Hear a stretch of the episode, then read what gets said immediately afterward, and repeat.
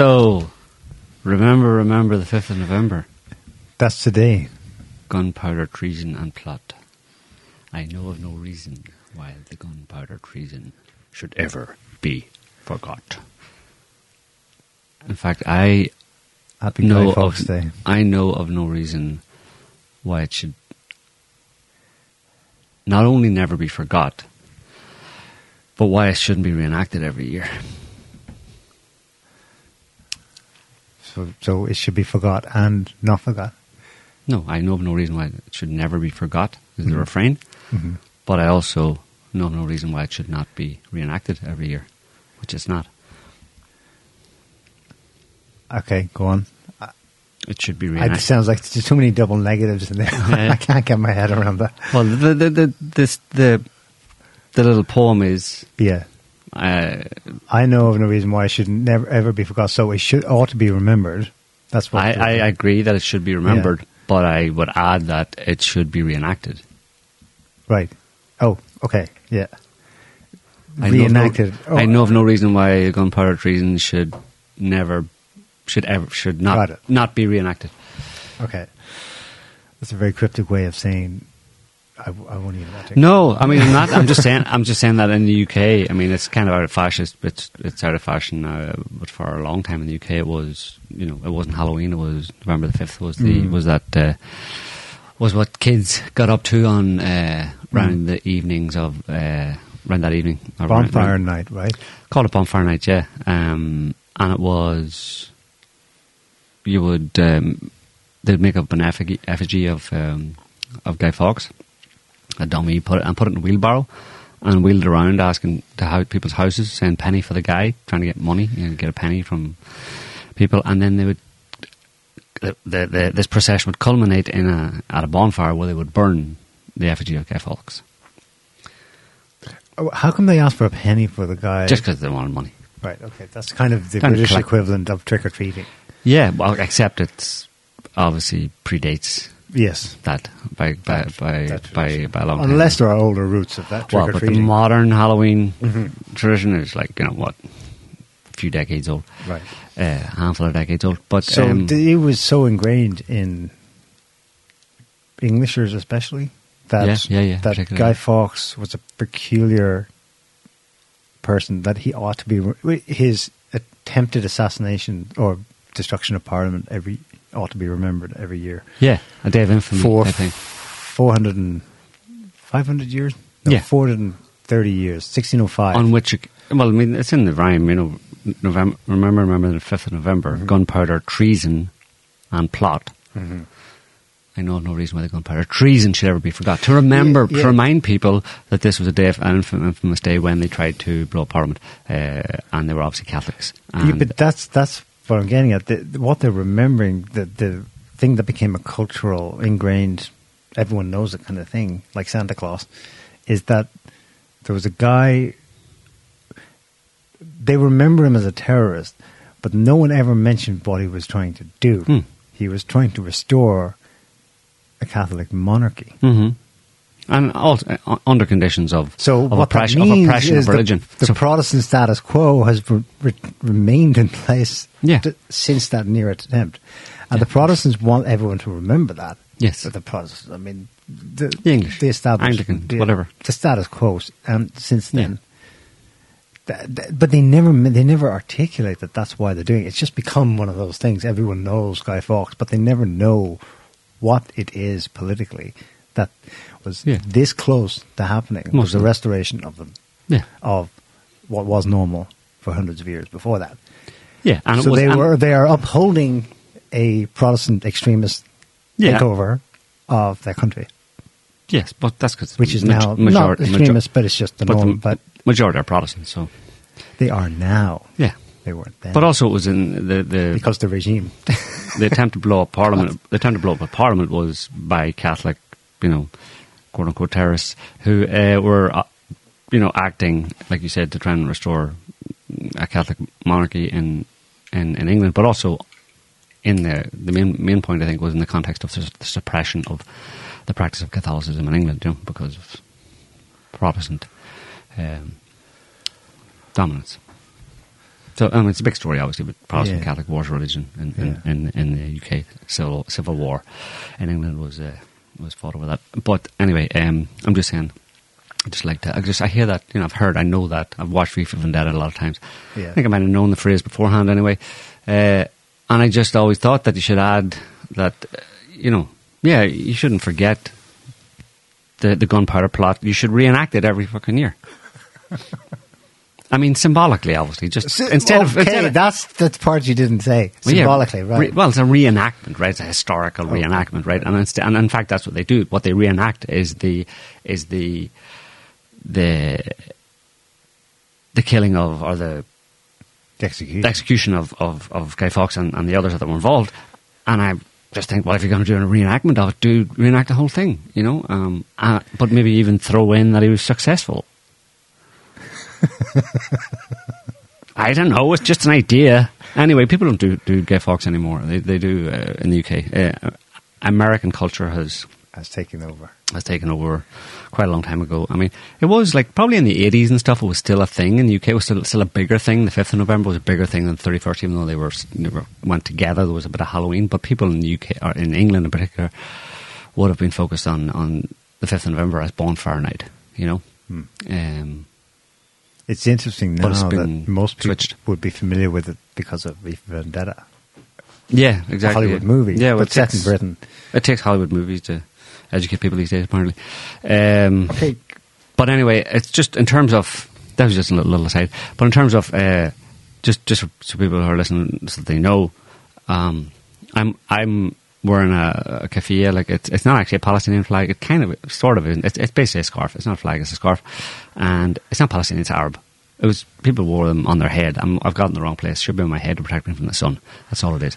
Okay, it became a symbol of Palestinian resistance, etc. Whatever since the 1950s. It's actually a British guy who, uh, at the time, uh, who was you know when the Brit when the British Mandate in, in the late 30s and for, and for, or 40s um, during the Arab-Israeli War. Just before that, the Brits were running Palestinians basically, uh, Palestinian troops in, from Jordan, Mhm. which was uh, under British mandate at the time.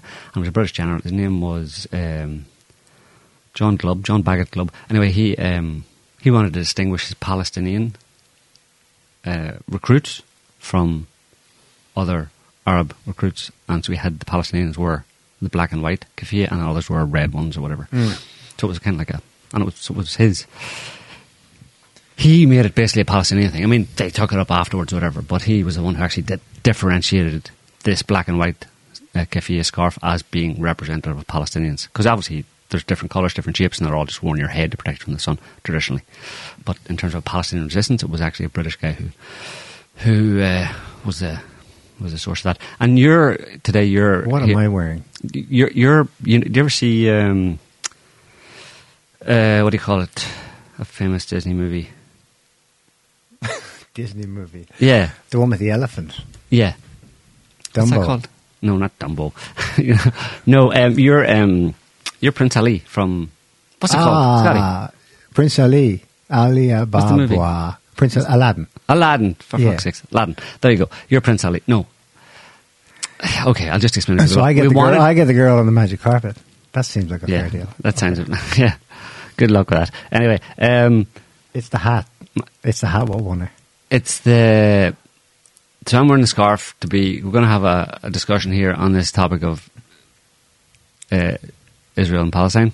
Uh huh. I'm going to represent moderate Palestinian take, and you were meant to be re- representing uh, the the Israeli side. Oh and, Christ! and to represent that, you were meant to bring a kippah or a yamo- Oh. yarmulke, right? Mm. But We don't I don't. one. I don't think you knew what one of those was, and that was the closest you get. uh, which which might show a certain bias in a certain sense that we actually have a We're not- a, a Palestinian yeah. but we don't have a yarmulke. We're we should have a actually yarmulke. trying to present both sides of the argument. This is not. Yeah. Yeah. yeah, it's it's So I get to I get to play the Israeli set Yeah, there. yeah. Oh Jesus. Okay. Well. Well- Okay. First point of uh, debate. Then I propose that we nuke Gaza. yeah. Well, That's literally what an Israeli government minister suggested this week. So apparently that's the Israeli point. So what's your counterpoint? Somebody said he was suspended for saying that. Yeah, probably not. You're meant to be. You're, it's meant to be a, moderate Israeli position. Oh, Well, he is a government minister, so Yeah, well, just yeah, yeah, yeah. Times of Israel. Check it out. He suggested nuking Gaza. Yeah, he did get reprimanded. I don't know if he was suspended, but Yeah. or it's interesting. The full quote is, "Why don't we nuke Gaza?" He gave a second option, or send them all to Ireland Yeah. or the desert. Ireland. Isn't that interesting? It's kind of like psychopathic. He knows enough Uh-huh, about the. Irish Well, that they're particularly supportive But he may have just, uh, I mean, the, of Palestinian he's keeping an eye. Well, yeah, he probably knows that, and historically, and he knows that um, Irish politicians have been outspoken against the, the atrocities against my people. I mean, Palestinians. And Um, or he knows who are like taking in a lot of how many hundred thousand Ukrainians? Hmm. The Ukrainians are now the sec the largest minority in Ireland since last year or something. Yeah, not for long, maybe. Um, we'll see. He might go back home soon. Maybe we'll start with that actually instead of Israel Palestine. Uh, you you declared to me today that uh, Yeah, big, well- big news today was that um, Russia won. Ukraine lost and Russia won. It's there. There are three key.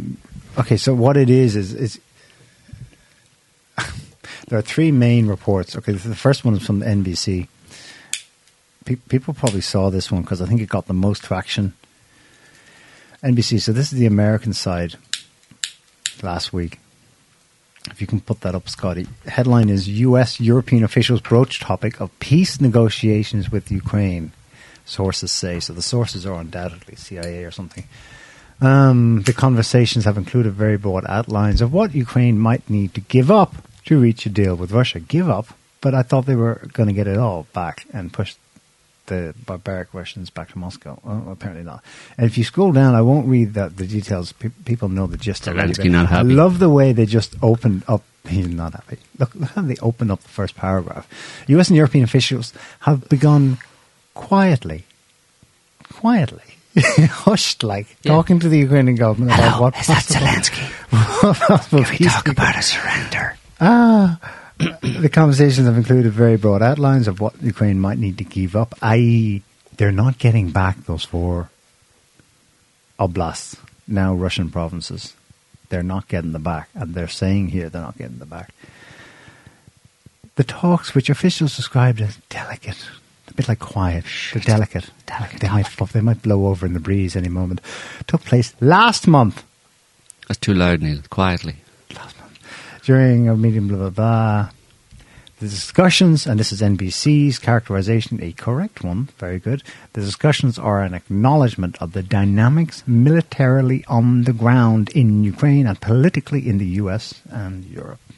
So, yeah, they knew it. We always knew they knew it. It's, it's like that famous Solzhenitsyn quote they're lying, we know they're lying, they know that we know they're lying. so, Yep. yeah, they keep you know slaughtered uh, basically the flower of Ukrainian youth for the sacrifice of well fuck all um, militarily or politically just really to get Russia to p- have it painted down in history as evil and of course to make shitloads of money It was to the way. rebuild America's industrial base, as uh, what do you Oh, call him last yeah. week told us. Biden No, the other guy. oh uh, Transient, other, uh, transient, transient ischemic uh, the, attack. the Secretary of State no, transient ischemic attack boy. Transient ischemic. don't The old fella. the old fella not Biden No, the other fella. Who get, has trouble in front of a camera too. rebuild America's industrial base He goes a bit. Uh, who come on he, I don't out. know his name. I can't remember his Oh, name. you can't remember. he, go, he goes a bit. Uh, he goes a bit kind of quiet during. Oh, the, the Mitch McConnell, the head of the well, the head, well, whatever, the, the, senior Republican, Republican, yep. senator. Um, Yeah, he said it last week. We played it last week. He said it was about rebuilding America's industrial base. That a significant portion of the money going to Ukraine, or that has been going to Ukraine, which is about 50, mil, 50 billion dollars at this point, uh, has stayed inside the country and is really good because it goes to our defence contractors. We're getting rid of all, we're shipping off all our old, old, our old, um, old weapons stockpiles that have been ru- rusting away or dusting away in in in storage for many years. We shipped all of them over, and then we have to replace them. So it, it energizes uh, yeah, defence contractors. stimulates, a lot of people, stimulates economic growth. a lot of people are employed in America, like probably millions uh, of people employed by defence contractors in the USA. So that's jobs for everybody, you know. So it's all good. And sure, what, 500,000 Ukrainian people were killed, but that was their choice at the end of the day, you know. They, they, they, I mean, their choice based on lies and disinformation, but still their choice. The second item is from CNN. Actually, no, it's CNN, but it's extensively quoting um, an interview in The Economist. So this is the British wing of the deep state. Um, headline: Ukrainians face grim reality of a prolonged war with Russia amid battlefields stalemate. That sounds more like it's we expect it to continue on, but what it is actually, scroll down, is an interview with this guy who is still alive. It turns out, Zaluzhny, the head of the Ukrainian military. Okay, um, they quote him as saying, basically completely contradicting Zelensky. Um, in an interview with The Economist magazine this week, quote, there will most likely be no deep and beautiful breakthrough, and each day that passes gives the Russians an advantage. Mm-hmm. The counteroffensive against Russia stalled. Um, Zaluzhny warned that Russia will have, quote, superiority in weapons, equipment, missiles, and ammunition for a considerable time. This is completely, completely against what we've been told until about a couple of months ago when Washington Post and others slowly began to change the narrative. Remember, for two fucking years, it was nonstop. Any day now, Russia's going to run out of everything, run out of everything. And now it's like they have an unlimited supply. We can't keep up with it. So, um, it even says somewhere down there, oh, I forgot what the quote was. Um, carry on down. Oh yeah, it, it after Zaluzhny, The Economist goes on to interview. No, this sorry, this is CNN's own doing. They have people in Kiev and elsewhere in Ukraine interviewing locals. You know, the Vox Populi. They've started to actually ask people on the streets what they think because they didn't really do that until now. They just said whatever they want the Kiev government to say. Um, and you know, they're all like, look, look at this one here. It's the last paragraph you can see visible. There. I believe in Ukraine's victory, says someone in Kiev, but we have to take into account the objective reality. Well, what an extraordinary notion. I believe I can fly. Take into account the objective reality. Yes, indeed. So this is why this is why like the, the mainstream media they, this is why they are lying when they're in pre-war and hot war mode because they know better and you know that they know better because when the thing is actually coming to an end they start to speak of objective reality mm. and the military facts on the ground suggesting that they, you're kind of left, I suppose, the implication they just figure that out, and yet they, they betray their own, they, they betray that their own uh, pretense at that. They knew all along, and now they don't mind reporting the truth factually because they are bringing this thing to a close. Okay, so the third item in, main, in mainstream reporting last week came from Time. Um, I'm not even sure this might be behind a paywall, Scotty, but um, the Time magazine. So Time, get, you remember who was Time Person of the Year last year? Zelensky. Of course he was. Well, a year later, um, I suppose it's a long one, but the kicker paragraph, if you do a word Well, the title's a kicker. Nobody believes in our victory like I do. we go ahead and have victory all by yourself then. Uh, well, that's pretty much it. That's obviously them quoting he doesn't look happy again. He, he, no, he never looks happy. that was his pictures. September visit. What what this time report does? See, there's there's what he call him on the, on the left there, Mitch McConnell. Mitch McConnell. You, you see why he's smiling, and smiling at Zelensky, and Zelensky's feeling very sad. Yeah. Well, there's a pro- the reality is is the, the subtext behind that is that Mitch McConnell is very happy because he's looking at the guy who has allowed for uh, the US to reindustrialize its its or, or, or revitalize its industrial base at the expense of him and his people. So that's why he's happy and he's sad. Anyway, carry on. Yeah, exactly. Well, what Time did was they followed Zelensky in throughout his September visit mm-hmm. to Congress and elsewhere in the United States, and then the notorious one in Canada. I Remember? Then they went home with him back to Kiev, um, and what the article has is it quotes anonymous um, advisor to Zelensky in Kiev saying things like, well, I'll find the key paragraph. If you do a word search for despite the recent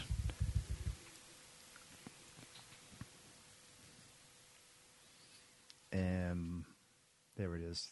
Despite the recent setbacks on the battlefield, he, Zelensky, does not intend to give up fighting or to sue for any kind of peace. On the contrary, his belief in Ukraine's ultimate victory over Russia has hardened into a form that worries some of his advisors.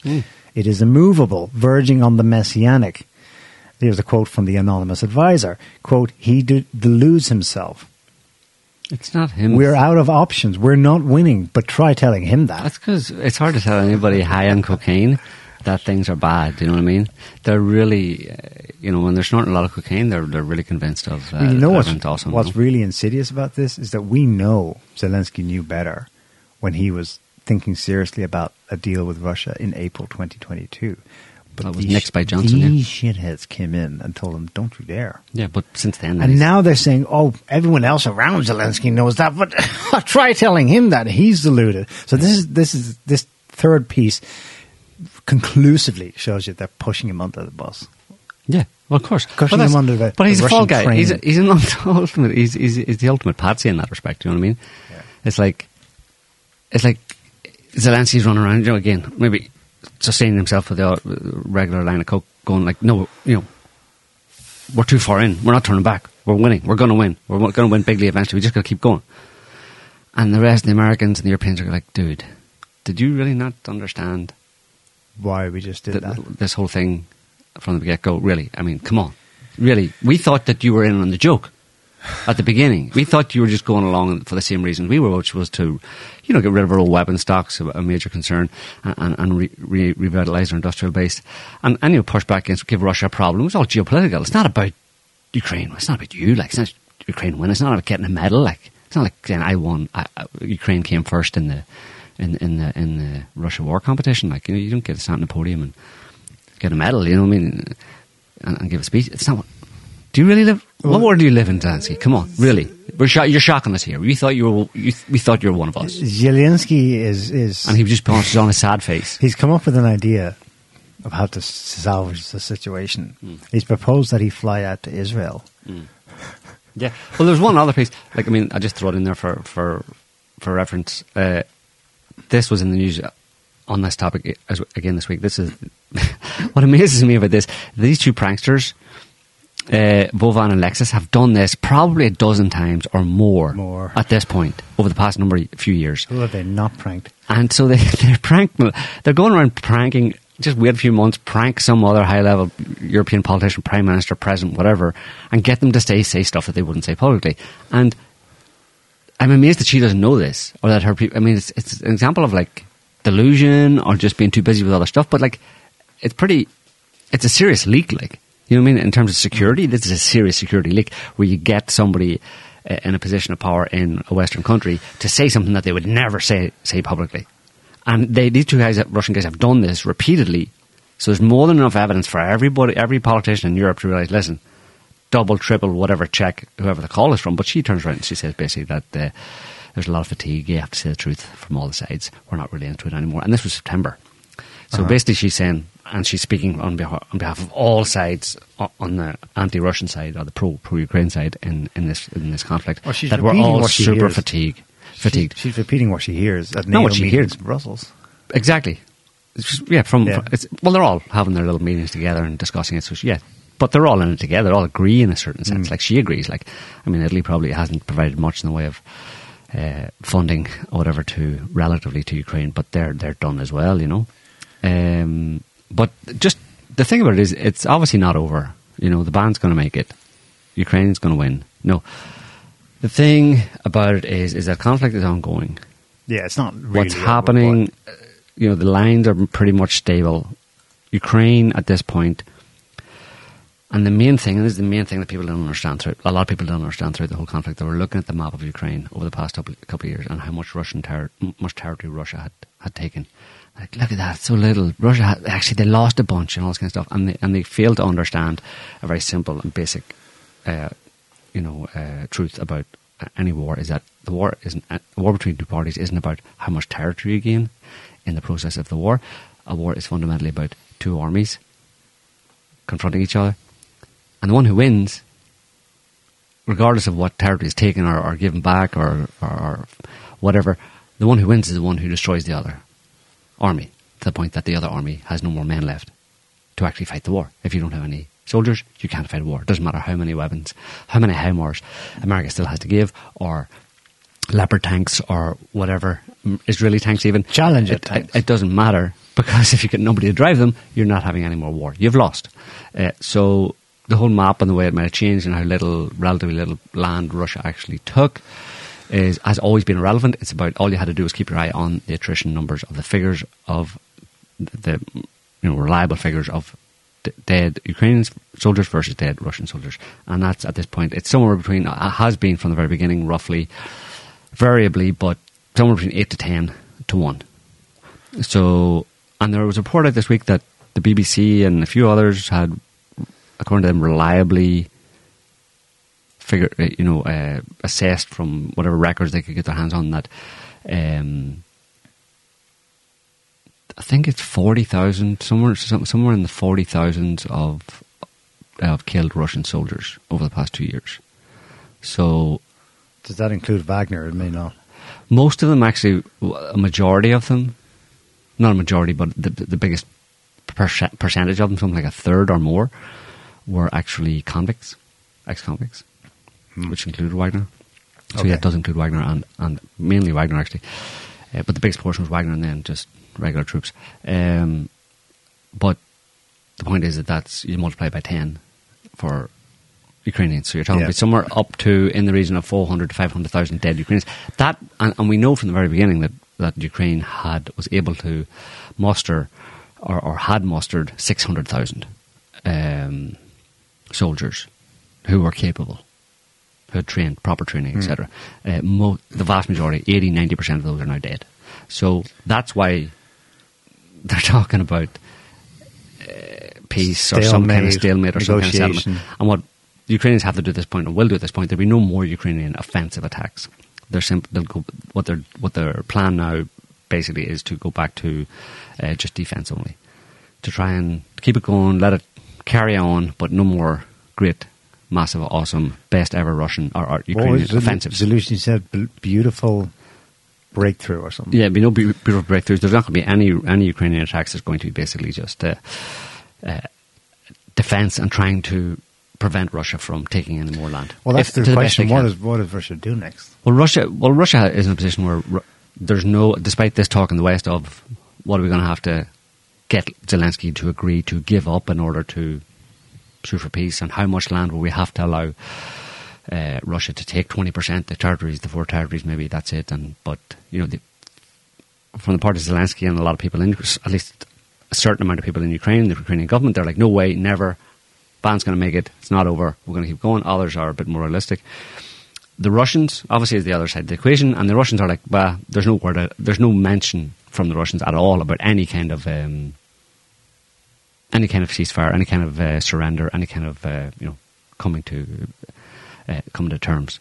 Uh, the Russians basically aren't done, and that's understandable because the Russians it'd be a very bad idea for the Russians. It certainly, it's not in their. It has never been in their in their plan that at this point they would give up. You know, with and just let- okay, we've got these. Not even all the full uh, territory of those Yeah. four regions. You know, only partly, partial some of them, and So they're um, going to move somewhat, at least. No, well, they're go- Russia will continue to attack the, the Ukrainian military uh, because the, Russia's not going to settle now for this, and then okay, there's some peace because like the the vast majority of Ukraine, which would remain in Ukrainian hands in that scenario, would still be allowed to join NATO and join the EU, and then rebuild, and in ten years you'll be back at square one.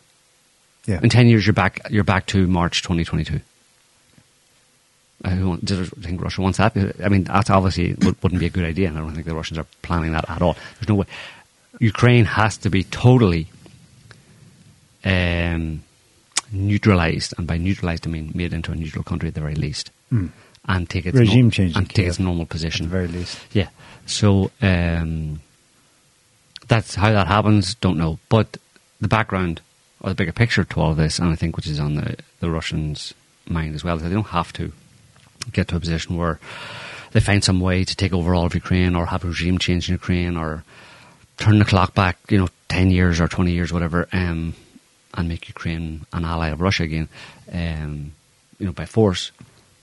That the only reason Ukraine, th- this Ukraine conflict actually occurred, and why Ukraine effectively attacked Russia or provoked Russia into into defending the people of Donbass, was because, as we just mentioned, uh, American geopolitical interests and Western geo- and, and by by association Western European geopolitical interests, uh, but mainly American. So I think on the Russians' mind is, and Putin has said this explicitly, that you know the West is going down the tubes. Basically, Mm. America is teetering and it doesn't have long left. Left, basically. Uh, so There's there's no need for Russia to, to do anything except hold the line, stay, you know, just do whatever it needs to do. Because if and when some kind of economic crisis, which the Russians have predicted, major global upset or change, at least in the power structures in the world, if that happens, that by definition will, imply, you know, some serious pain for, for America economically and in, in its global, and global standing. and, then, therefore the places most dependent on it. Kiev pays, Kiev has no more Kiev supporters. pays salaries and pensions because of the U.S. money supply, and then Sa- when that stopped, Yeah. at that point Kiev is basically bowl in hand, Yeah, going to to. Moscow And anyway, who's- and and, they exactly. willingly come over. There's no need to fight them to that. There'll be no money in America for them, no money in Europe for them, nobody looking to invest, nobody with the resources to invest. They'll be concerned with their own economies. And Russia will be there and say, listen, at that point, Russia will negotiate terms. And it won't be based on necessarily military, military, military, military, uh, military equation. It'll be based on the economic equation. And that's much more pressing, obviously. Right. The the one other outcome of this is mentioned in passing in the Financial Times. It's behind a paywall, so I can't show it. Uh, there's the one major outcome of this war. Uh, the headline is the EU's plan to regain its competitive advantage. The Financial Times last week. It says in there that the EU economy, in dollar terms, is 65% the size of the US economy.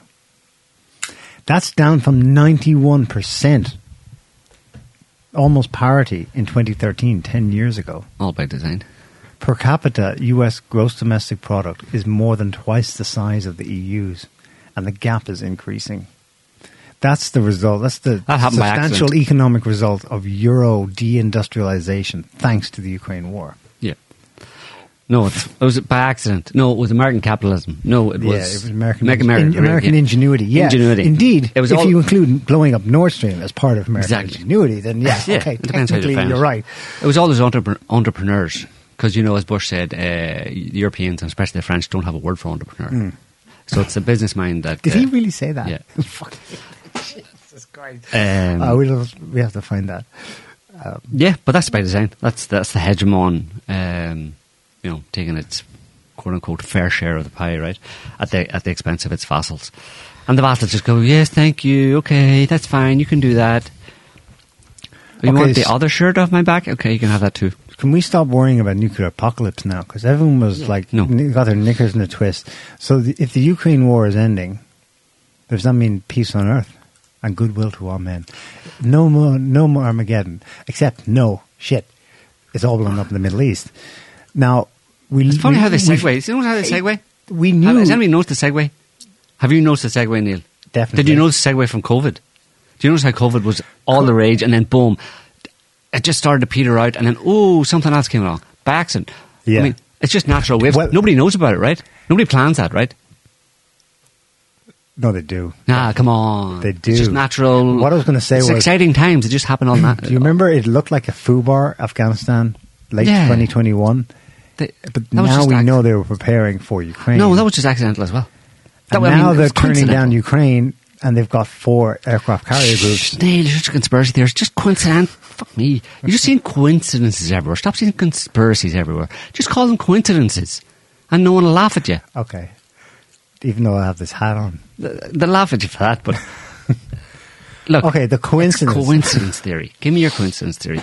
The strange, unusual, highly improbable coincidences that have happened over the past years are just very interesting. But for their improbability.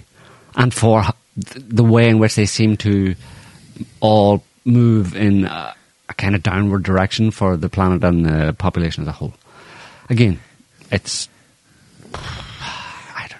I don't know. It, it's starting to look like even the American establishment is not that so full of hubris that it really believes it can fight two wars at once. No. That's why Ukraine is wound down while they focus on the Middle There's East. a big coincidence coming up soon, right? Well, there's obviously there was, it was a coincidence that it just so happened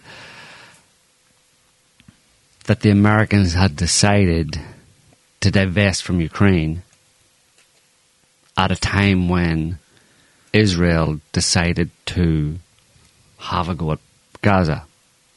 Well, in, and another coincidence because coincidentally Hamas surprised them. Because coincidentally, Hamas- the Israeli military were, for that day on uh, evening of October 7th, just all fell asleep at once. Not only the Israeli military personnel, but all of their cameras, all of their surveillance equipment, it all just went to sleep.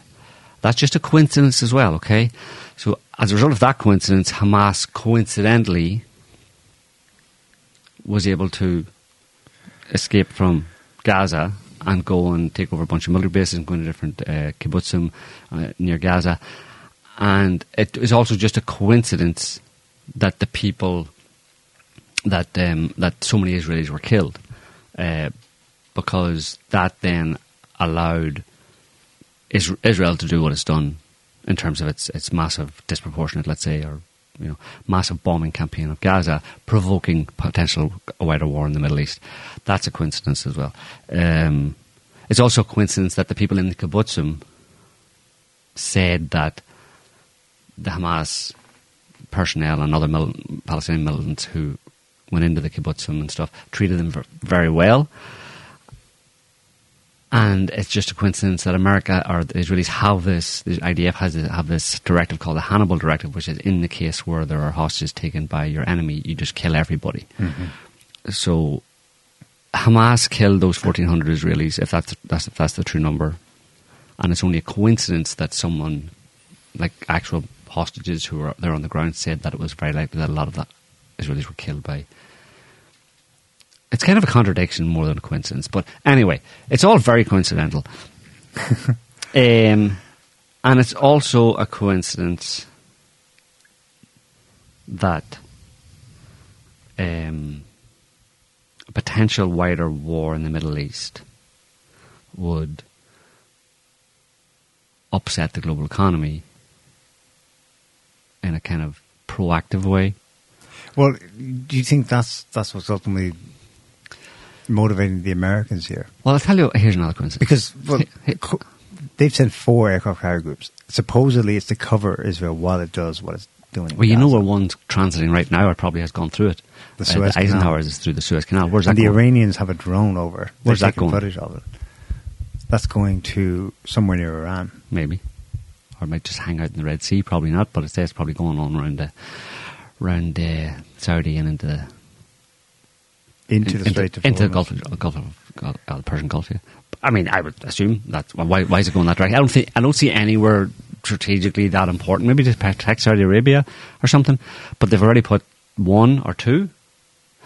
Uh, There are two off Lebanon. two Israel. off the on the Eastern Mediterranean, Yeah. looking at basically the whole situation in Israel and Palestine right now, and then there's a third that's taken off down the Suez Canal. Where's it going? I don't know. Who's it going? It's going obviously going to protect somebody else. It's going to look at somebody else, right? To to, to leer leer at some other country or protect some other country. It's got it can only be Saudi Arabia or maybe Yemen. Maybe they'll set off Yemen, or but that's anyway. It's in and around the Persian Gulf, Iran, etc. Okay, so look, for a month, people have they've almost got tired of it because they're on you know tenterhooks, thinking what's going to happen next. On Friday, we had the speech by long-awaited speech and much hyped by Nasrallah, Mm. leader of Hezbollah in Lebanon, which, which the sum of it is he said we're not going to do anything Mm. precipitous. Hmm. We're already he said we're already at war since October eighth because we're drawing Israeli fire. He claims about a third of Israeli Israel's capacity, military capacity, is directed north, Mm. and that seems to hold out. There Mm. are exchanges Mhm. over the border. Okay, but we're not going. the tragedy of it is he either can't or won't or whatever. They're not stepping. No one is stepping in. If Hezbollah are not stepping in to stop what's going on in Gaza, no one else is. So, how do you go from there to something else? And, Exactly. is, and specifically, is that what somebody wants? Well, I mean, Because the, Yes, the well, scenario is, it- is there a halfway house between obliterating Gaza and everyone agreeing not to go mad on it, Mm. and actual mad. No. What is an escalation? No, Uh, no. I mean, it's it's a strange. The facts on the ground right now are that you know the Israelis will probably over the next you know starting now and over the next while will tone down their bombing. Whatever that you know that's relative for the Israelis, obviously, but they'll tone down. Tone I down- suspect they'll start. They'll stop when the death toll hits fourteen thousand. Why? Just Oh, ten times. just a ten. ten well, there's the ten thousand symbolic marker numbers. well. they you know what I mean? like numbers. Like Yeah, but um, so they'll they'll kind of tone it down because they've started their quote unquote ground offensive, um, which isn't really a ground offensive. It's you know well it is a ground offensive. They're moving in, and their whole thing, the whole plan, the idea from the get go was to get into Gaza. Uh, that's why they bombed the crap out of the place and were hitting, you know, just destroying a lot of buildings and, and, and you know leveling a lot of buildings because they wanted to clear a way basically for the ground offensive, which is and the objective of the ground offensive is to destroy the Hamas tunnel network, right? There's a tunnel network all along Gaza, not just in the north, but they've more or less annexed the top of about the top third, let's say, of Gaza from the Wadi, the Wadi Gaza River running through over to the sea. From there up, every I don't think not all Palestinians are actually have moved south, obviously, but some of them have. Um, and they're fighting, and then in the rubble that Israel has created in that northern third of Gaza, um, Hamas and the PLO and the Palestinian Islamic Jihad and stuff are having these urban, essentially urban, you know, hit and run battles with the IDF. That's going to go on for quite a while. Do you think so? I mean, the videos. That's the plan. That's the plan. It'll go on for quite a while. Okay. It's going to take a while. I mean, because Netanyahu said last week this is going to take a long time. Yeah, months, whatever. That's what he said. So it's going to take quite a while, and they're in no rush to do it. You know, they'll they'll, they'll just carry on and keep bombing up here and there, bombing here and there, whatever. Uh, there's obviously there's the issue of the Palestinian humanitarian crisis that they've created for the rest of the people in, in, in Gaza. Uh, that has to be dealt with, and they have to like either let people out or let supplies in or whatever. That's that's a I heard separate there are issue. six hundred and some thousand refugees.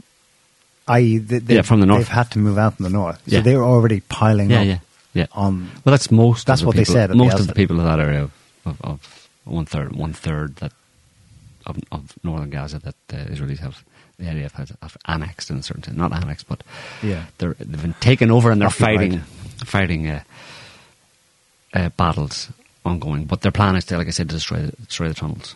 Um, so what happens? What's the what's the what's the game plan here? What's what, looking down, looking towards the future? What's going to happen? Well, we're going to destroy the Hamas tunnels and thereby destroy Hamas in the same process. Uh, so Hamas will no longer exist. Okay, once you've achieved that objective, um, so you leave.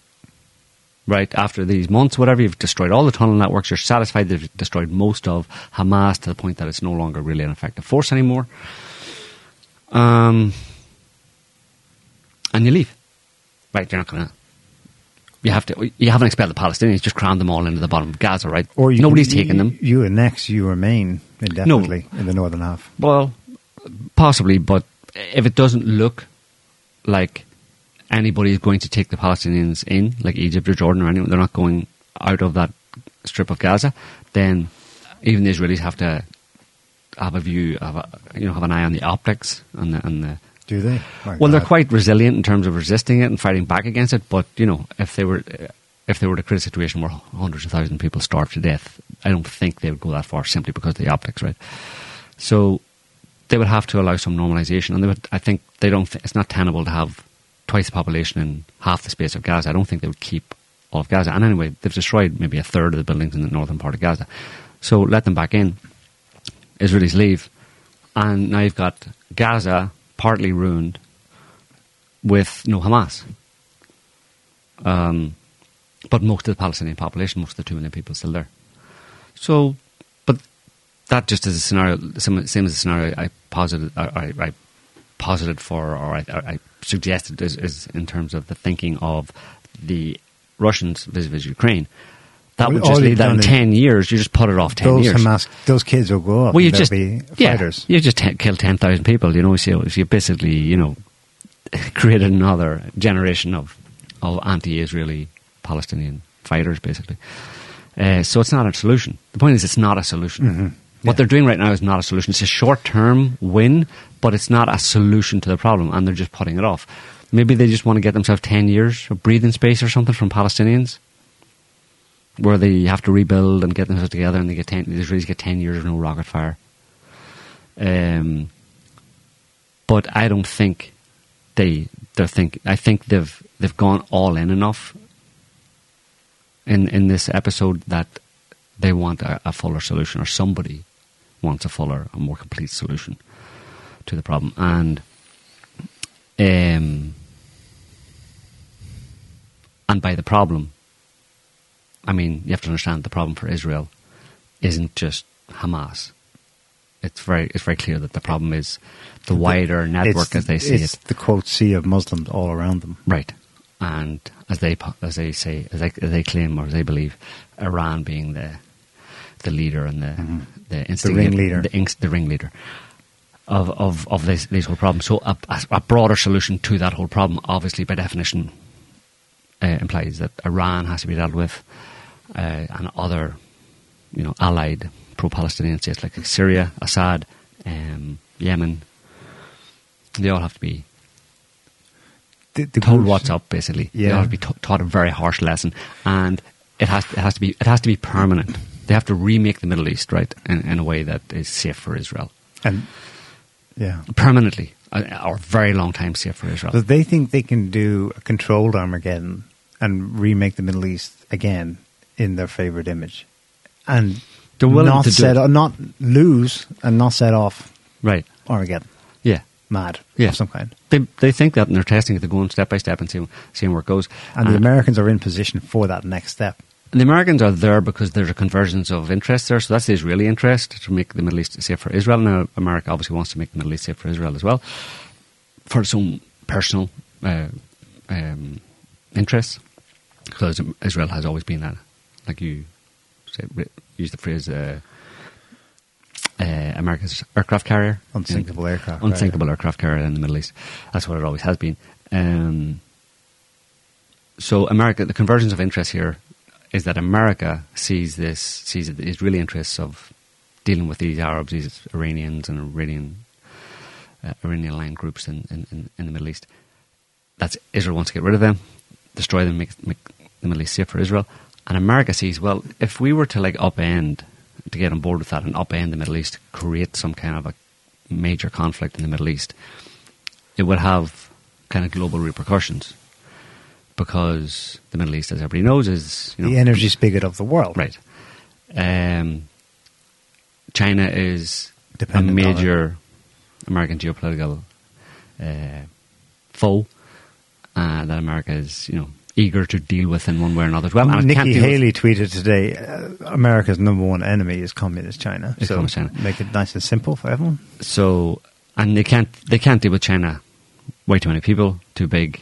They can't deal with it militarily. So, best way uh, is is economically. Uh, China's Achilles heel is economic is, is economics, and it's like you said, its dependence on its economy and its its economy's dependence on Middle Eastern oil. So, if you can mess up the Middle East big time and c- shut off or for quite a long time cause serious problems with the supply of energy from the Middle East, you're going to deal a significant blow to China's China's economic uh, growth and, and movement. And the other the other part of that context is, is China China and along with Russia, they're one belt one road. China's one belt one road initiative, which is basically the idea of a multipolar world, i.e., not the world we have today and have had for hundred years or more, where the West or America has been the global hegemon and has, and has dictated terms and taken the biggest slice of the pie, but rather a more equitable sharing of the Yeah. resources of the, of the world and focusing the center of the world would be the Eurasian continent from kind of Vladivostok or Beijing or whatever over to uh, Western Europe. You know, like that chunk of Eurasia uh, has 80% of the world's resources, 80% of the world's population. That should be the center of the world, and that's where the economic power in the world should be. That's China's vision, and it's borne out by. it's borne out by the China the and geog- geography and uh, population and, and energy resources. That's where it Objective reality. So America doesn't like that, doesn't want to be unseated as the hegemon. So um, that's why China primarily is its enemy, and the only way it can deal with China is economically, and the best way it can deal with China economically is to uh, throttle its energy supply, and a big part of China's energy, energy supply comes from the Middle East. So you you know you could throw the Ch- Chinese economy into recession, and that obviously all the knock-on effects from that. Um, and you would, in a certain sense, but obviously that's, there's a lot of pitfalls in that where you might have global economic crisis, um, countries falling off the cliff all over the place. But as America sees it, if they sit back and allow for this China, Chinese, Russian agenda of of a multipolar world and pushing for, along with BRICS and all that kind of stuff, and basically a, a multipolar world where there's, like I just said, there's a more equitable sharing of the of the world's power and resources, and in, and towards this, the places where it's where most of the power and resources are, that spells doom for America. It doesn't really, but yeah, it Well, it spells kind- doom for the way they've always, Well- they've, the way they've gotten used to doing business. It kind of does, but it's the that, highwaymen approach, It's that the plus- Wild West approach. Yeah, they don't like it because they want to remain top dog, but it does spell doom for the American economy because if that Of the- kind of, if a multipolar world were to emerge, then the dollar would no longer be the world reserve currency. and they'd all come flooding back. all come flooding back. American economy contracts massively, and you have really the economic destruction of America. So it's existential for America. so we point. must We economically d- destroy China before, quote, they, but actually it's just objective reality, destroys for, us. For objective reality intrudes on us, and what we're well, well, there's an opportunity that's been dropped in our lap here with. Uh, again, a coincidence that it's an opportunity that's been dropped in our lap where Israel, where Israel has get all, got all head up and, and started a fire in the Middle East with the Palestinians, and the Americans are going, "Hey, you know, we can make some uh, lemonade right here by expanding this." Because if, if they don't expand it, like I just said, where's it going to go? All the all the opposition, Hezbollah, Iran, they're all sitting back going, "We're not doing nothing." Cassandra in the chat says, but surely if the Chinese economy was threatened, China and Russia, their partner, would step in big time. Step in where? That's that's the thing. Yeah. No, but that's the step thing. in presumably to But that's stop that's the, war in the Middle East. But that's the genius. Or they, to try, and China has sent. I I was doing you know naval exercises with uh, who's it with there recently. Um, anyway, they were in the, in the in the just off the Persian Well, Gulf. they, they docked a boat in the Gulf in Right. Kuwait. Right. So they're engaged in some exercises there. So they're obviously in, in the in the region and they're keeping an eye on it because they know they're not stupid. Obviously, if we can figure it out, we're not the, we're not the smartest people in the world or anything like that. The Chinese uh, Probably ma- are ma- the smartest people in the world.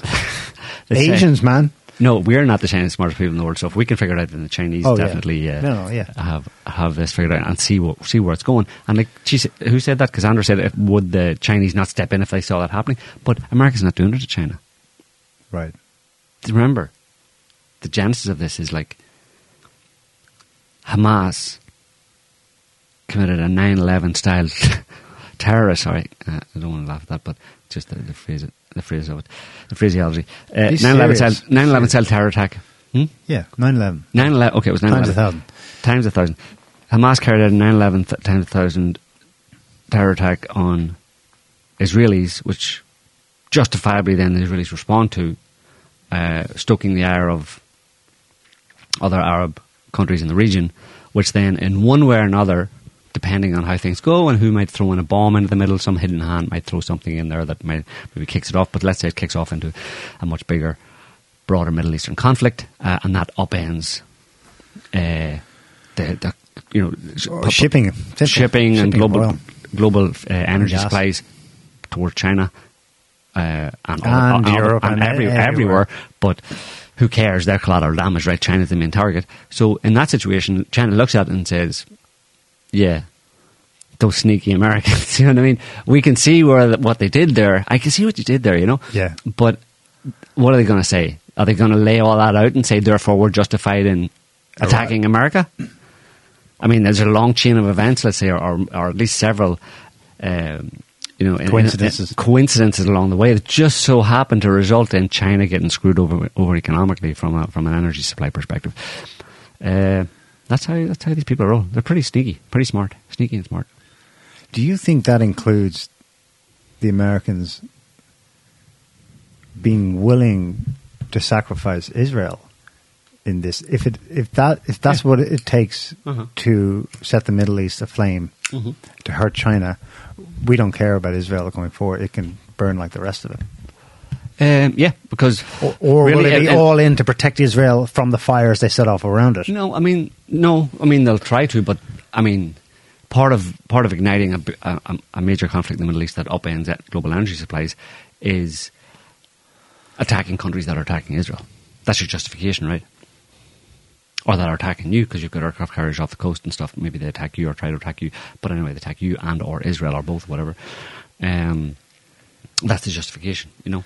Yeah, it's just Um, that if anything kicks off, Hezbollah's rockets aren't able to go anywhere else but Israel. That's what they're yeah, going to hit. No, but in answer to your Although- question, yes, absolutely, Israel would be sacrificed, uh, but to some extent, because if the plan is to create a global energy crisis, basically like a pretty serious global economic crisis that takes down, at least in part, China, you know, and deals blows to everybody indiscriminately, kind of like uh, Israel's bombs in Palestine, to indiscriminately get everyone, but as long as you get the key players, and out of the dust, you, kind of like in the Second World War, uh, America, way over there in the Atlantic, far from the, far from the fray, can emerge as the dust settles and reassert yourself.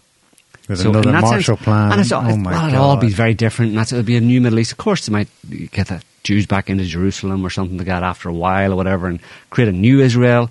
Call it Nova, Nova, Nova Jerusalem or Nova, Nova Judah. Nova Judah, Nova whatever, and um, you know, and just you know, see what happens. It's creative destruction, right? You can't create anything without destroying it all first, right? I think is that the idea. Anyway, I think that's the the idea. idea, and that's the best way. Of course, you know, it generally doesn't go to plan, but um, and and they underestimate their their their enemies in that in that scenario. You know, um, Oh, another idea for a new name, Yahweh Stan. Yahweh Stan, Not bad, not bad. Um, New Zion, Nova Zion. anyway, okay, that's that's yeah, that's pretty big in scope. Damn, that picture. Um, but Because what- right right now, I mean, there's a report that Israel has lost 61 tanks so far. That's unverified, but Yeah. there's some pretty slick footage. Mm. Hamas is impressive in that. I don't remember the Russians ever doing this. They're getting the videos back from their guys. They're obviously wearing GoPro. They're getting them edited Mm-hmm. cleverly. Do, do you see that? The quick zoom in to show that they've hit the target, Mhm. And then the little arrows to tell you where they are because you can't see. It's all grainy and grey, but they say it's right here, Mm-hmm. and then they get it uploaded online. and goes viral. That's better than Russian PR in Ukraine. Yeah, anyway, yeah. there- Well- there's a lot of footage. Like it's those tunnels. I mean, Israel's right that the tunnels are a problem. Like, right? I mean, you imagine like in any. I mean, the Russians didn't have that situation in in uh, in Ukraine. There was no there was no there was no town in Ukraine. Oh well, there's some. There was some serious bunker building. That's why Yeah. they're still stuck at, right outside Donetsk yeah, City. bunkers. But it was there was no situation where the Russians.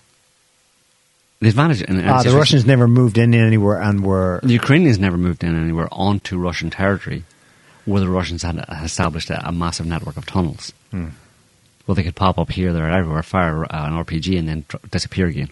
I mean, that's a nightmare. Uh, In any in any uh, conflict, the, the advantage is to the person who holds the ground and is defending it. You know what I mean? From the attacker, you know, 'Cause the attacker's coming into new territory, they don't know what's going on. People have been there and have set up all their defenses, they know exactly where they are, where to go, you know, where to be and stuff, and how to defend. You know what I mean? The advantage is always to the defender in that scenario, and even more so when you've got a network of tunnels. You know, so it's not surprising, and it's also not surprising because Israelis have no experience of conflict.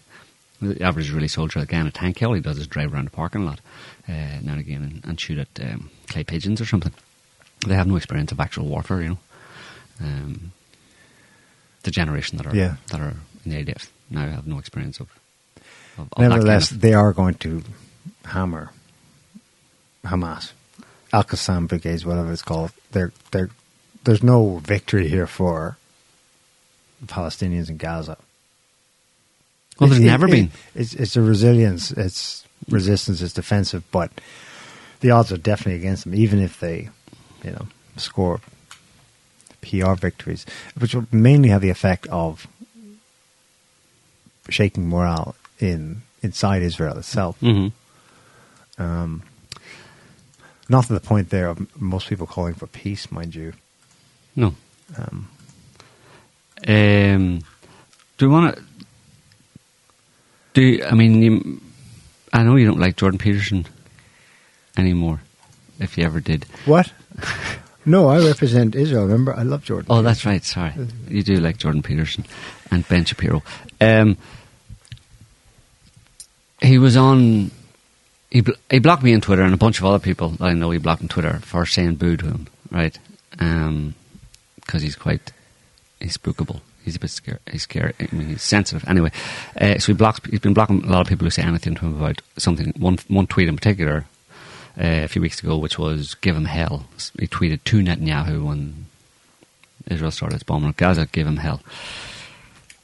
So we lost a lot of Muslim people and a lot of ordinary people in Western countries as well. He thought he was better than that, whatever. But but he's a victim of his own kind of overinflated Intellect. sense of his intellect or, or intellect, yeah, uh, that is only only works in certain situations apparently, uh, because when it becomes emotional, there's emotional considerations or emotional understanding, or whatever you want to call it, or another way of looking at it rather than just pure intellect.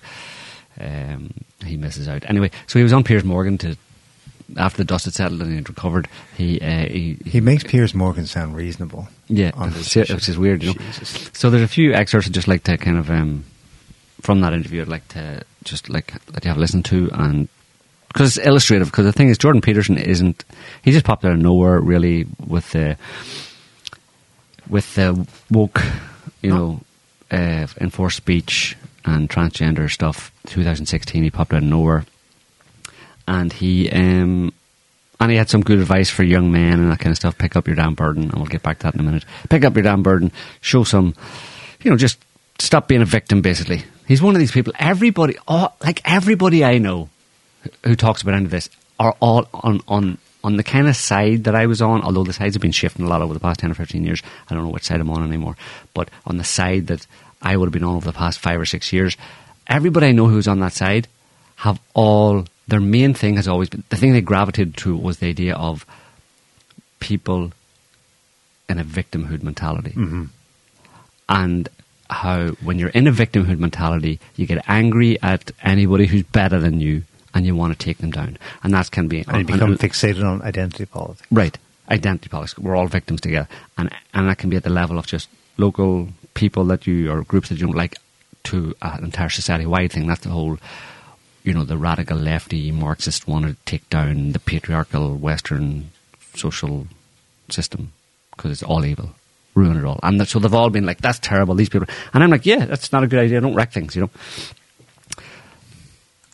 But every one of those people, hap- and uh, it's almost literally every single one of them happens to be uh, in this current conflict pro-Israel, which is totally weird. Anyway, but I think I, I know why. Anyway, just play that, uh, and I'll tell you when to stop. No, I think Iran is desperate because of the tenuous hold on power that the mullahs now have in Iran, given their own citizens' rebellion. I think they see the Abraham Accords, which were the most significant step forward towards peace in the Middle East for like 75 years. They see the Abraham Accords as an existential threat. This is a last ditch attempt by the Iranian mullahs to use the Islam against Jews story to prop up their own dismal reign. Okay. And so What citizens' rebellion in Iran? I missed that. When did that happen? Well, you know, it was in the Western media about protests in Iran.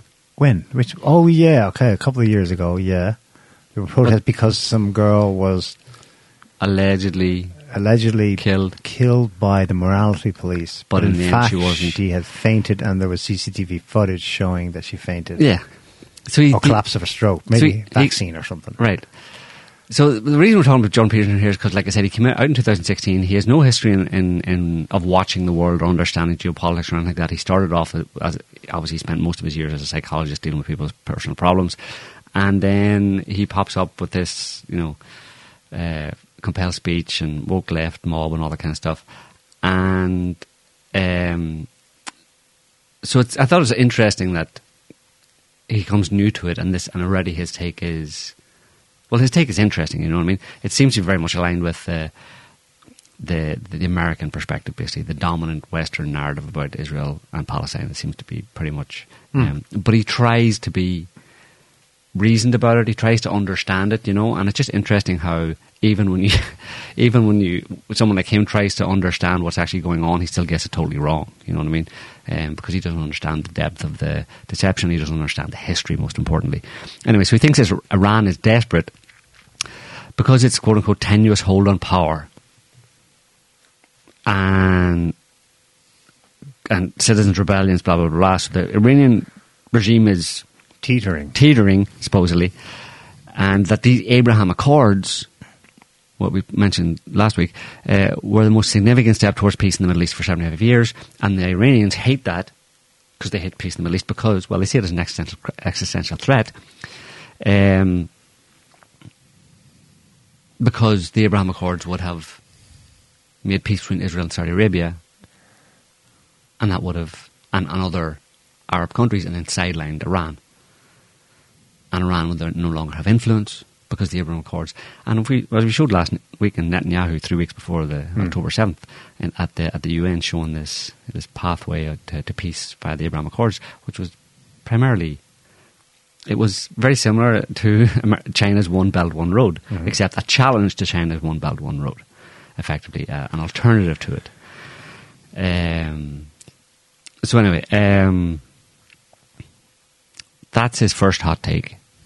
Uh, it ignores the fact that there's been there've been polls, like fairly objective polls, showing that a majority of Iranians approve of their government.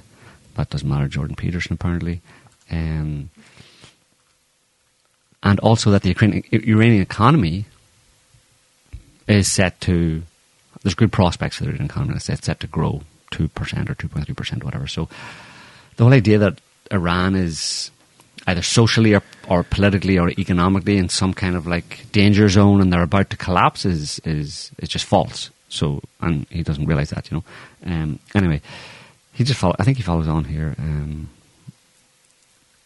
with something similar. Go ahead. And so they rattled the chain of their Hamas puppets and It's said, Iran.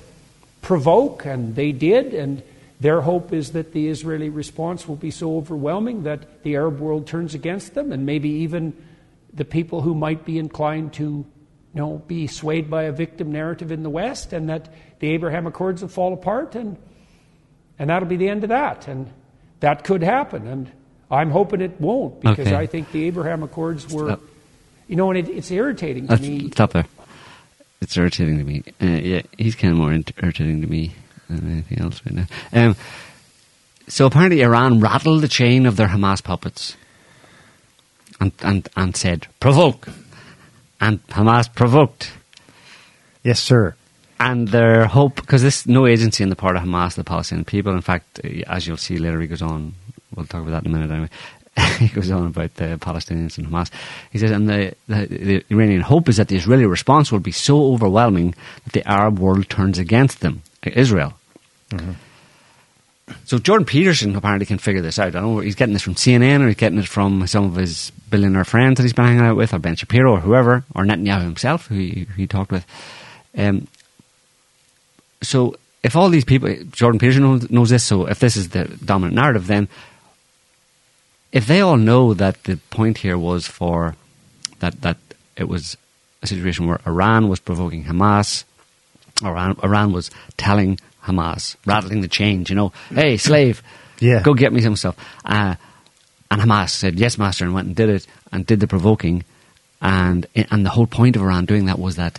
Um, the Israeli response would be so overwhelming that the whole Arab world would turn against them. Surely the Israelis would have went, hang on, that sounds like a trap, right? Right. We shouldn't, we shouldn't do what we did. We shouldn't have the overwhelming response, right? Mm-hmm. Or is this just Jordan's personal theory? I'm pretty sure he has no personal theories about this because, like I said, he's a noob. He, He doesn't realize it, but he's just been made himself guilty of unconscious racism. Mhm. Let me explain. Implied in his description there is his disappointment that the provoca- provocation of Israel worked because he's unconsciously aware that Israel would react the way it did massively disproportionately.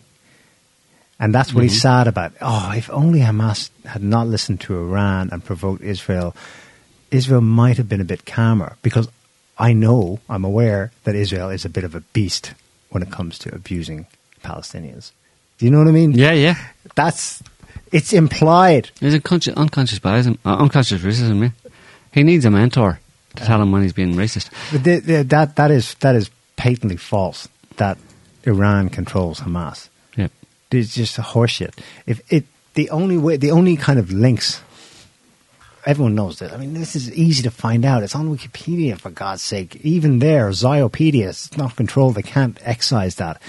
Hamas's formation is obviously originally Israeli in part. Yeah. In part, Yeah. right? It's the co-option. It's the co-option of the resistance. It's the way they always do it. The, Mm-hmm. Amer- the Americans and the Brits did it in Iraq. You co-opt the resistance and you Mm-hmm. turn it into something else, a sectarian war or whatever, a holy war.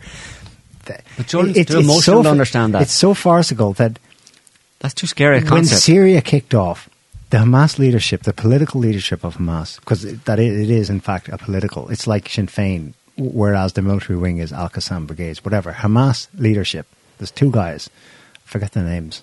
The one with the the beard. Um, he's got one hell of a story. Anyway, at the time when Syria kicked off, they were in Syria. That's where they were uh, ba- basically um, political refugees just like in the old days, Arafat was in Lebanon at one point. Well, when Syria kicked off, they were there. And they left there for Qatar Mm-hmm. and changed their tune. They now announced that Hamas would be politically aligned with the Syrian rebels Mhm. to overthrow the Assad government. Mhm. The Assad government that's aligned with, if anyone has chains hanging out back to Tehran, Yeah. it's the Assad government. So right there, Hamas was orthogonal to the directives and the wishes of Tehran. Mhm. Mhm. And Yeah. that's since that's since you know been paved over because in part the rest of the Arab world, the Arab League, welcomed Assad back into the fray.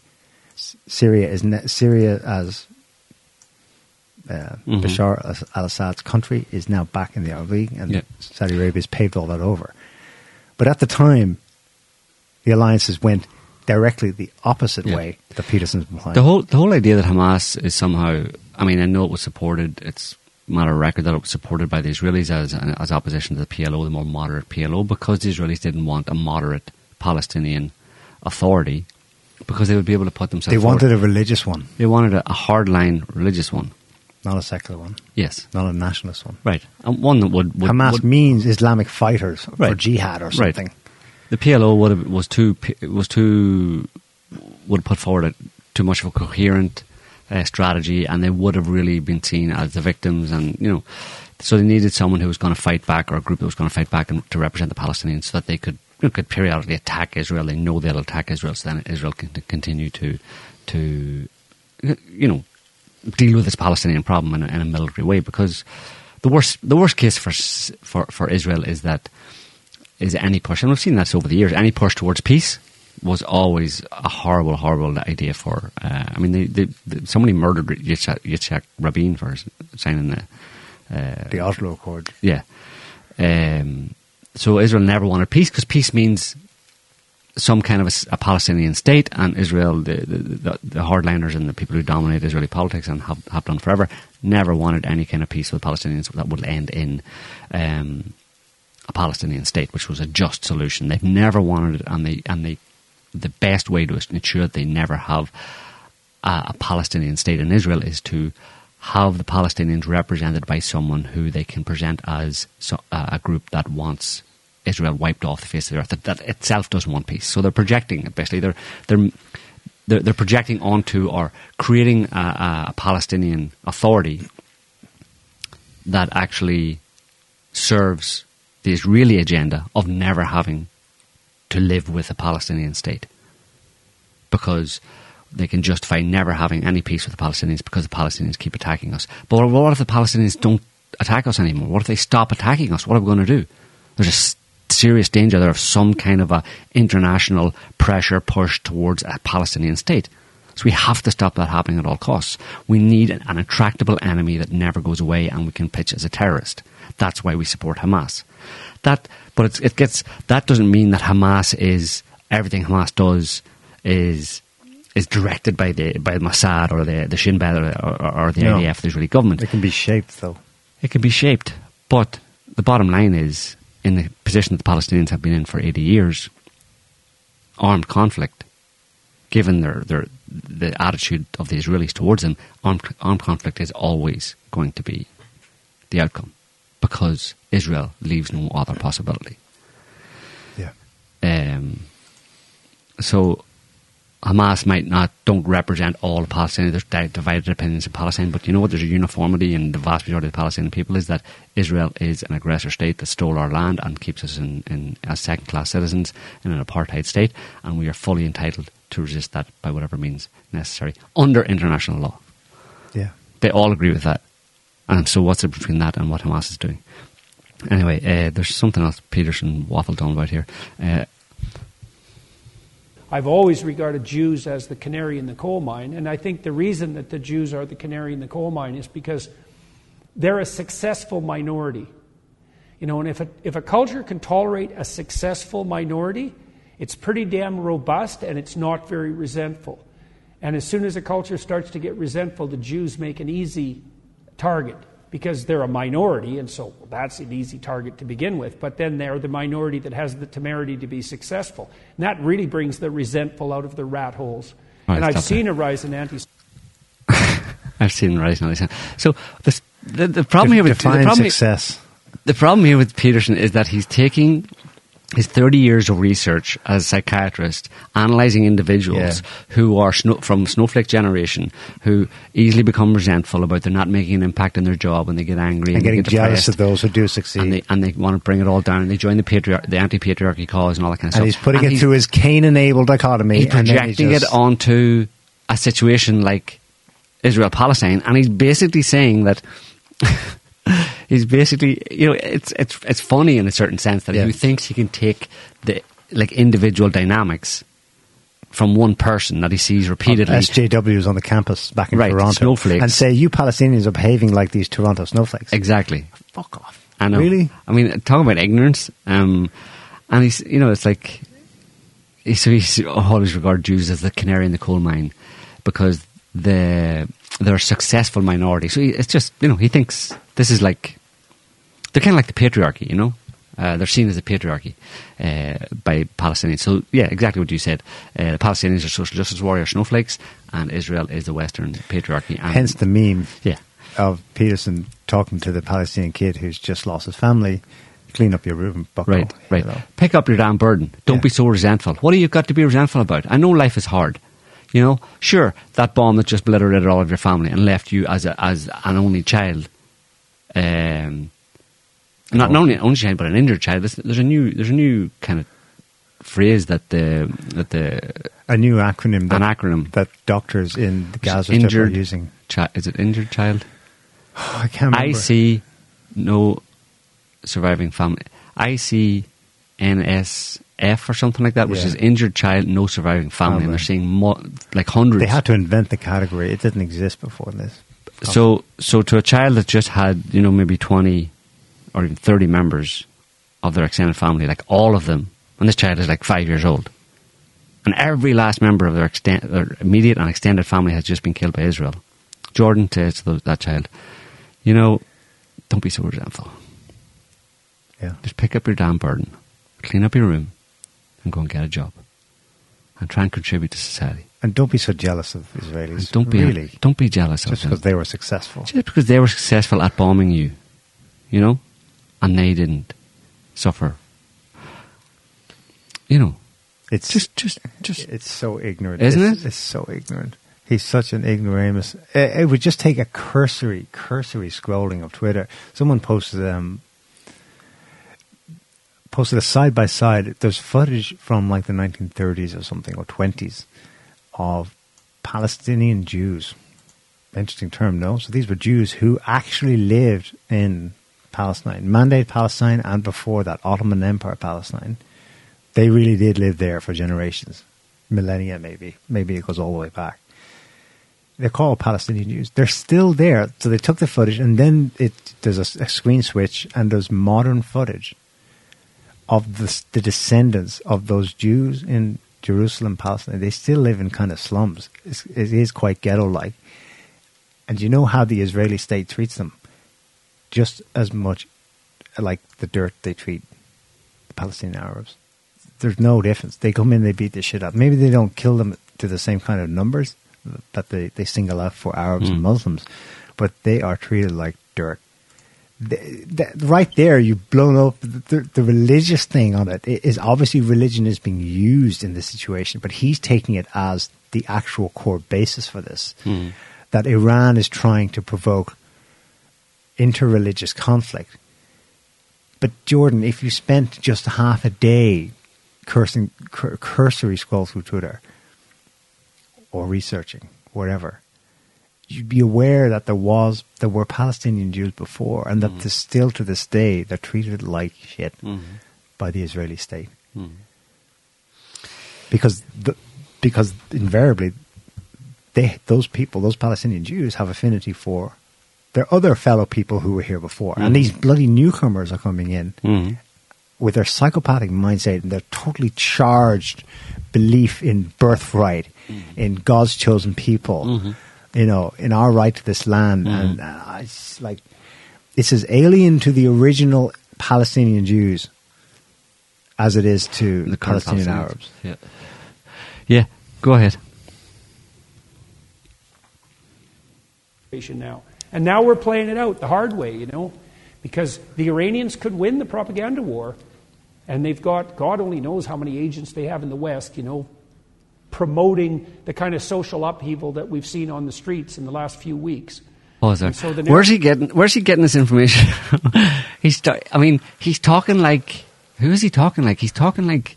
A, a, a, Press C- a- TV a- is banned in Europe. He's talking like a CNN anchor. Isn't he? You know? And God knows how many agents Iran has in the West, you know, promoting the kind of social upheaval that we've seen in the streets in the last few weeks. Uh, Who, what, Iran, so Iran is behind what, Black Lives Matter now and what, what, the transgender movement? Isn't that, wasn't that the Russians?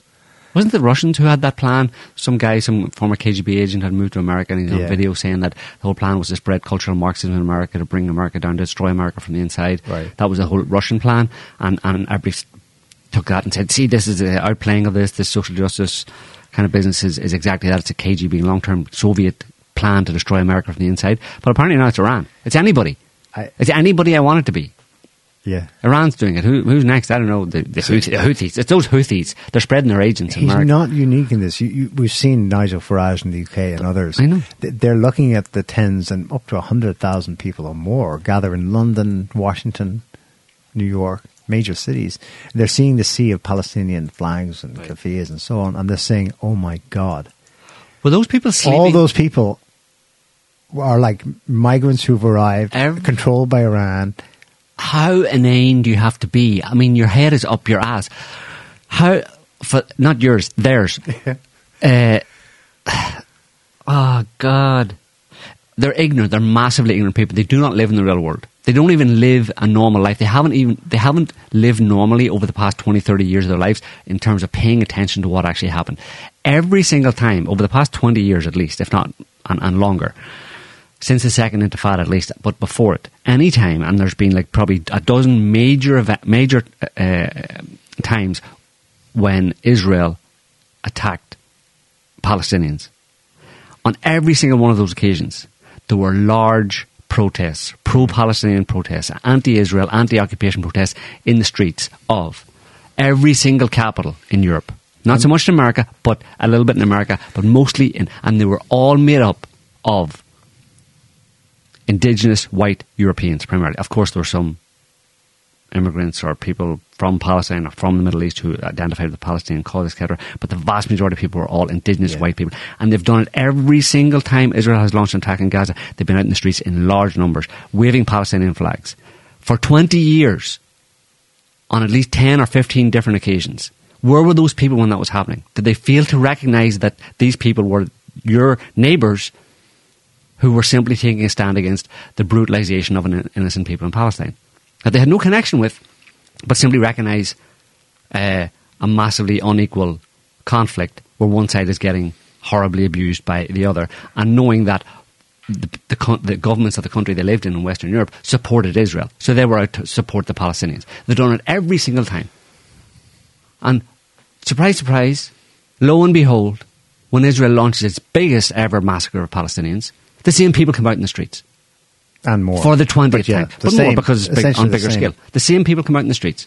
But suddenly now those, uh, those people have suddenly been transformed into just off the boat immigrants, transgender, social justice warrior, anti patriarchy, feminist, radical feminist, Marxists. That's it. That's all they are. Yeah. The people who have only really existed from Peterson's perspective over the, for about five or six years, they only came on the scene five or six years ago.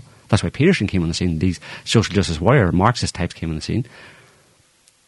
They somehow have suddenly overtaken a long-standing pro-Palestinian movement within European European cities, and that's all it is now. The two are exactly the same. Anybody who supports Palestine is a radical Marxist, social justice warrior, snowflake, transgender, uh, Black Lives Matter, uh, just off the boat immigrant. That's Yeah, that's what they're claiming. That's You- what they all are. You zoom in on the, the footage or the photos they used to highlight that, yeah, and it's all white people, or mostly. I know. The same, same as always. So these people are people, Peterson who have that take, and, and lots of others. They're just their their ignorance just I- staggering. I I can't don't- I, I can't d- believe that they're not disingenuous. I can't believe that they don't know that they're lying. It's it's worrying because whatever they thought about it before, if they ever noticed it before, what they're doing now is they're othering their neighbors, Mm-hmm. their own. They're othering them. Um, literally, just say, just saying, seeing the sea of protesters and going, you know, they're not, they don't belong in our country. It's got to the point where political leaders in Europe are now comfortable calling for mass deportations. Mm-hmm. Now, that'll be of the migrants. But in the United States, I think, what, did Trump do it as well? No, DeSantis did it. Um, anyone who's caught at a pro Palestine march can be deported if if they're if they're not uh, an American citizen or something like that. But that, that's one step to actually going othering actual American citizens, your fellow white neighbors, and so on. Yeah. it's it's it's quite crazy what's happened. But what this speaks to is that this did not just appear suddenly this month, or m- maybe you you were arguing other otherwise with me last night. There were no transgender people, no social justice warriors, no radical feminists, no what do they call themselves? Fem. What's that radical feminist group? There were no naked women showing their boobs, or people with pride flags in dog collars and gimp suits at any of the pro-Palestinian marches over the past twenty years. This is the first time that they're at them, or we're being told that they're at them. I haven't seen it. Have you seen it?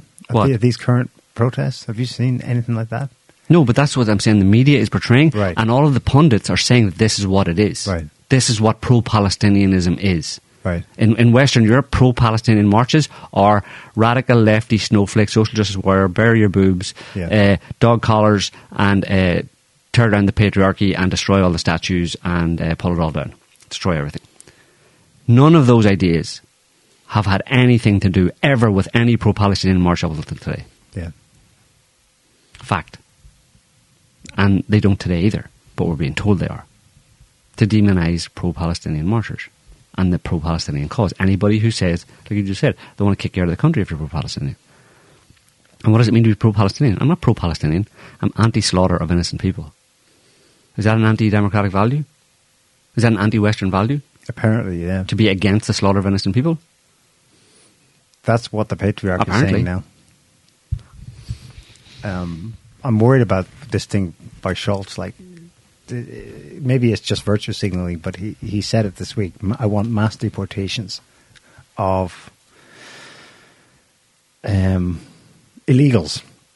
This is kind of what the nativist white in Europe and the United States has wanted to hear from their leadership since 2015 Mm-hmm.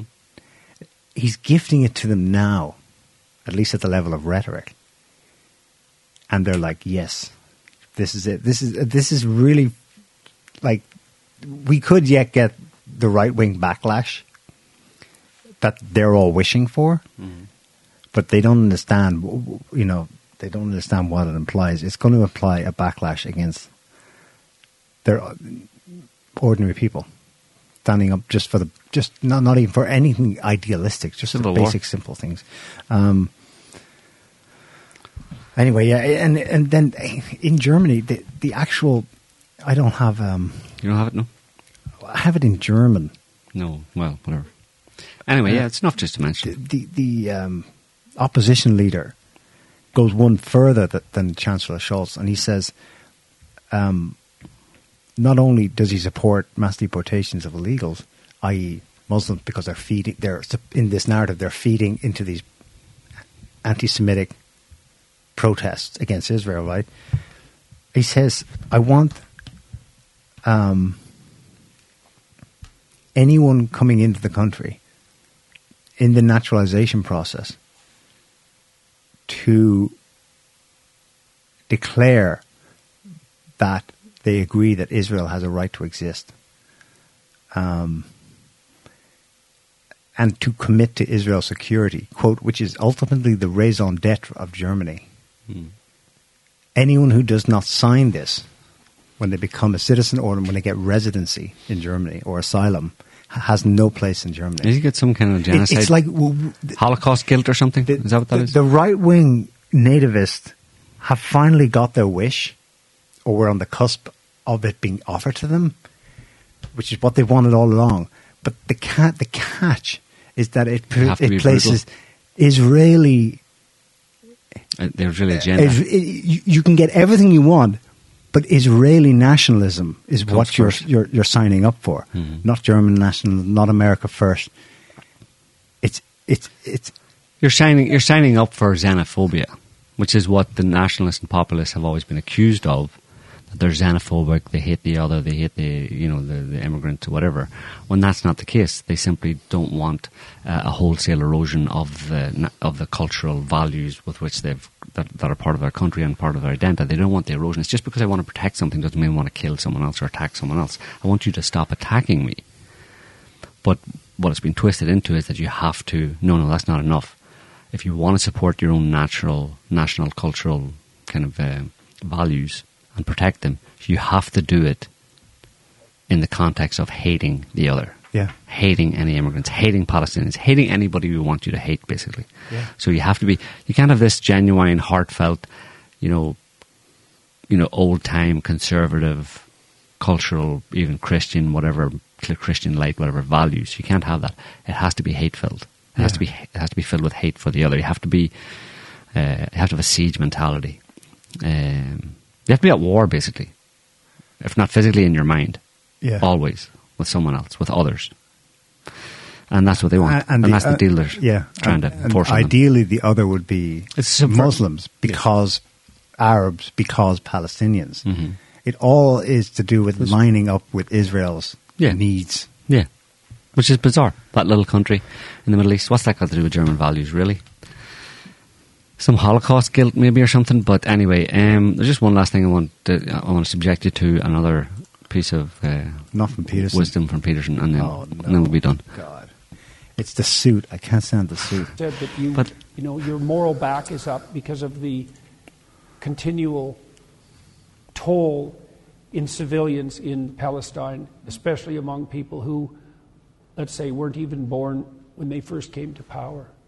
And so it's very difficult to look at that and see it as anything but unjust. But then it begs a whole other set of questions, too, doesn't it? It's like, No, well, if your government is a totalitarian band of armed criminal thugs, what responsibility do you bear for that as, as the subjected people? And, uh, you know, it's not like I know the answer to that. But, you know, I see in my own country, in Canada, that things are slipping and sliding in all sorts of pathological directions, and people are letting it happen.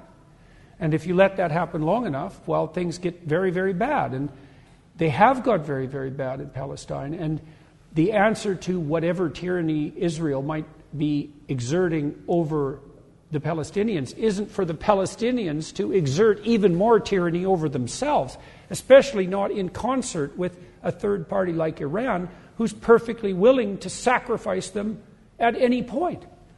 And so now, and then that question emerges well, what responsibility do the Palestinians bear? Well, then I think we start to touch on more metaphysical issues. It's like, well, oh. the Palestinians, like all people, bear the responsibility to live in truth and to stand up to tyranny in their, in their deeds, their attention and their deeds and their actions. Because if you don't, you pay for that, and so do your children, right? And then so do your grandchildren, and so do your great grandchildren. And, you know, there seems to be something unjust in that, in that why did the children suffer? And the biblical answer to that has always been, well, the children suffer for the sins of their forefathers. And you might think, well, it's pretty unfair that the world is set up that way. It's like, hey, it might be unfair, but it is set up that way, and it does beg the question what responsibility do the people who are living under the thumb of totalitarians have for the fact that they're living under the thumb of totalitarians? And the answer isn't none. Okay. Um. this is like the white man's burden. This is uh, this is exactly 19th century rhetoric yeah. that, that they use for the scramble of Africa. Yeah. Like what burden? Do, half of the population is under 18.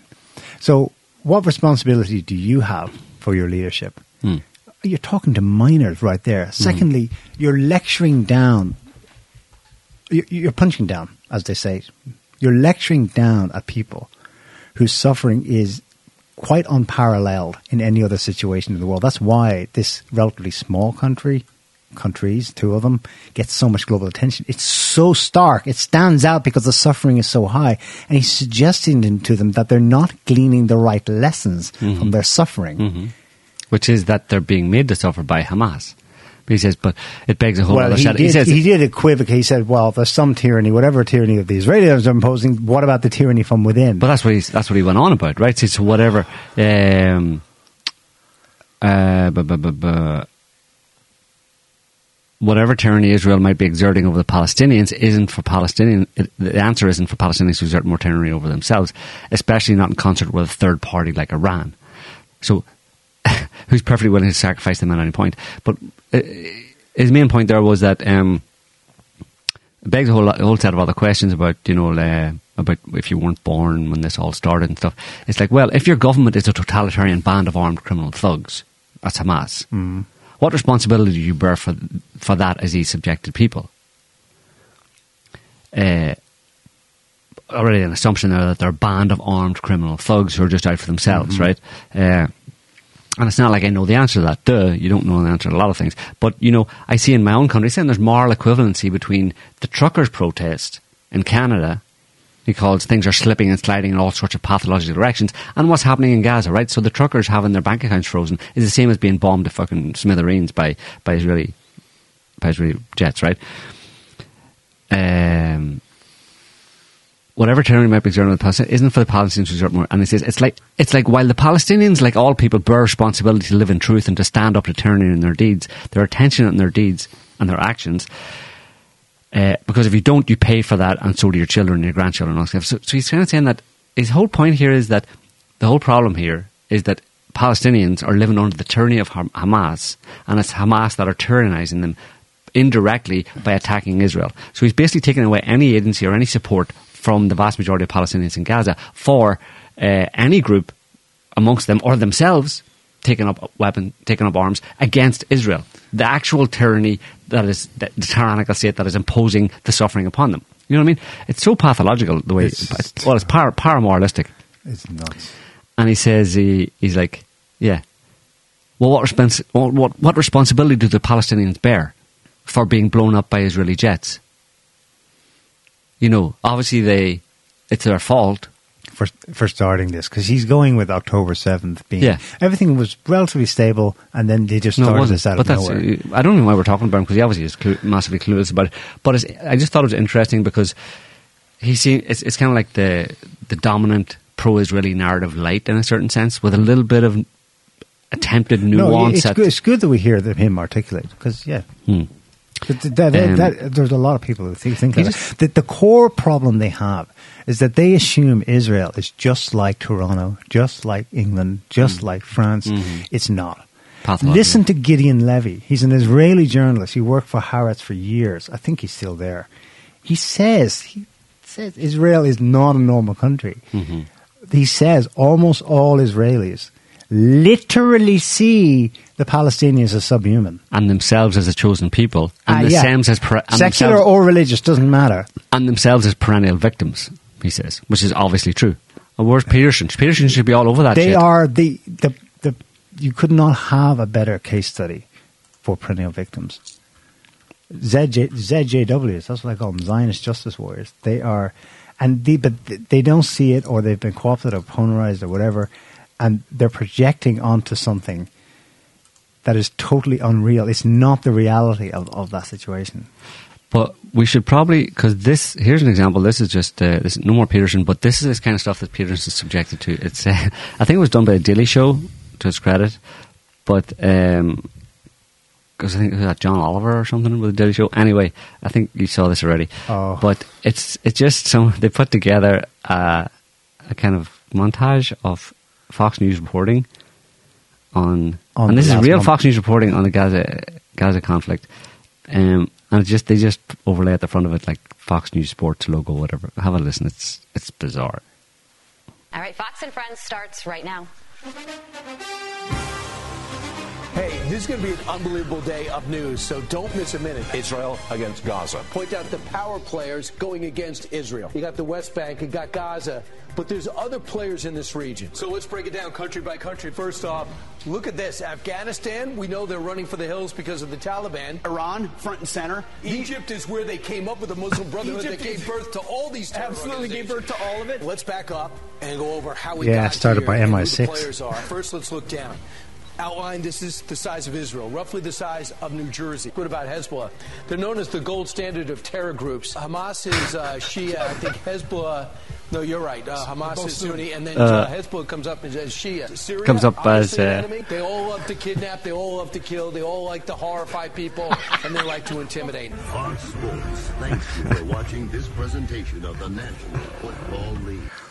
That's basically Jordan Peterson's Yeah, spiel there to Piers Morgan, Yeah. just in you know a few sound bites on Fox. It's the same essential. It's it's mush for brains. It's yeah, it's so bad It's you can't even it's you, you can't even comment on it.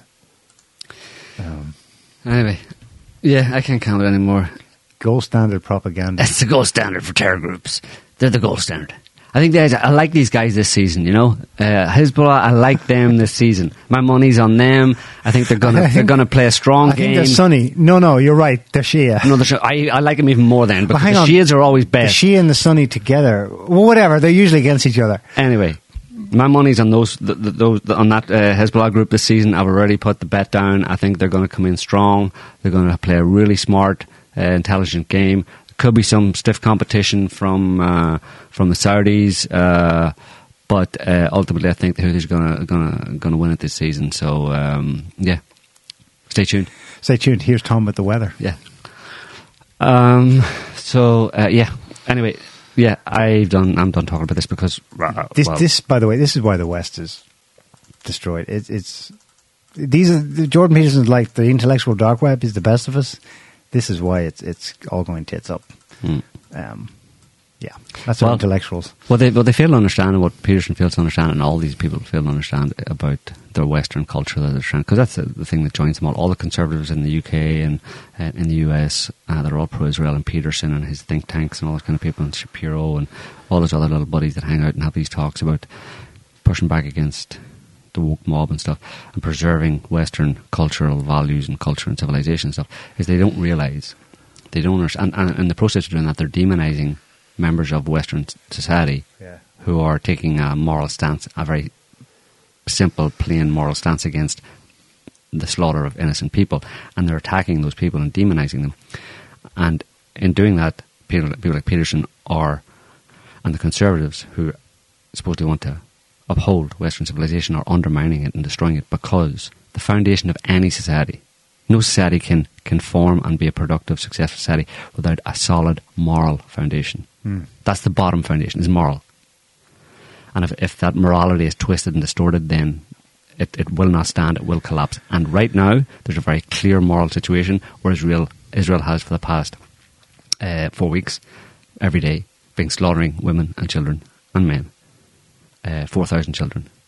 And these people in the, uh, in, in the West, in the glorious, civilized, moral West, are looking at that and supporting the people who are doing the slaughtering. Yeah. And they think by doing that they're protecting their own civilization. Yeah. They're actually Undermining it. undermining it and furthering its its decline. So, two men walk into a bar. No, neither is Hamas, please. You think at least one of them would have ducked. That's true. Boom! Especially if one goes first. Exactly. Anyway,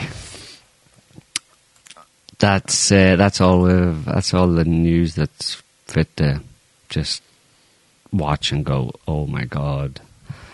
Do I really have to even comment on this? Is it not obvious?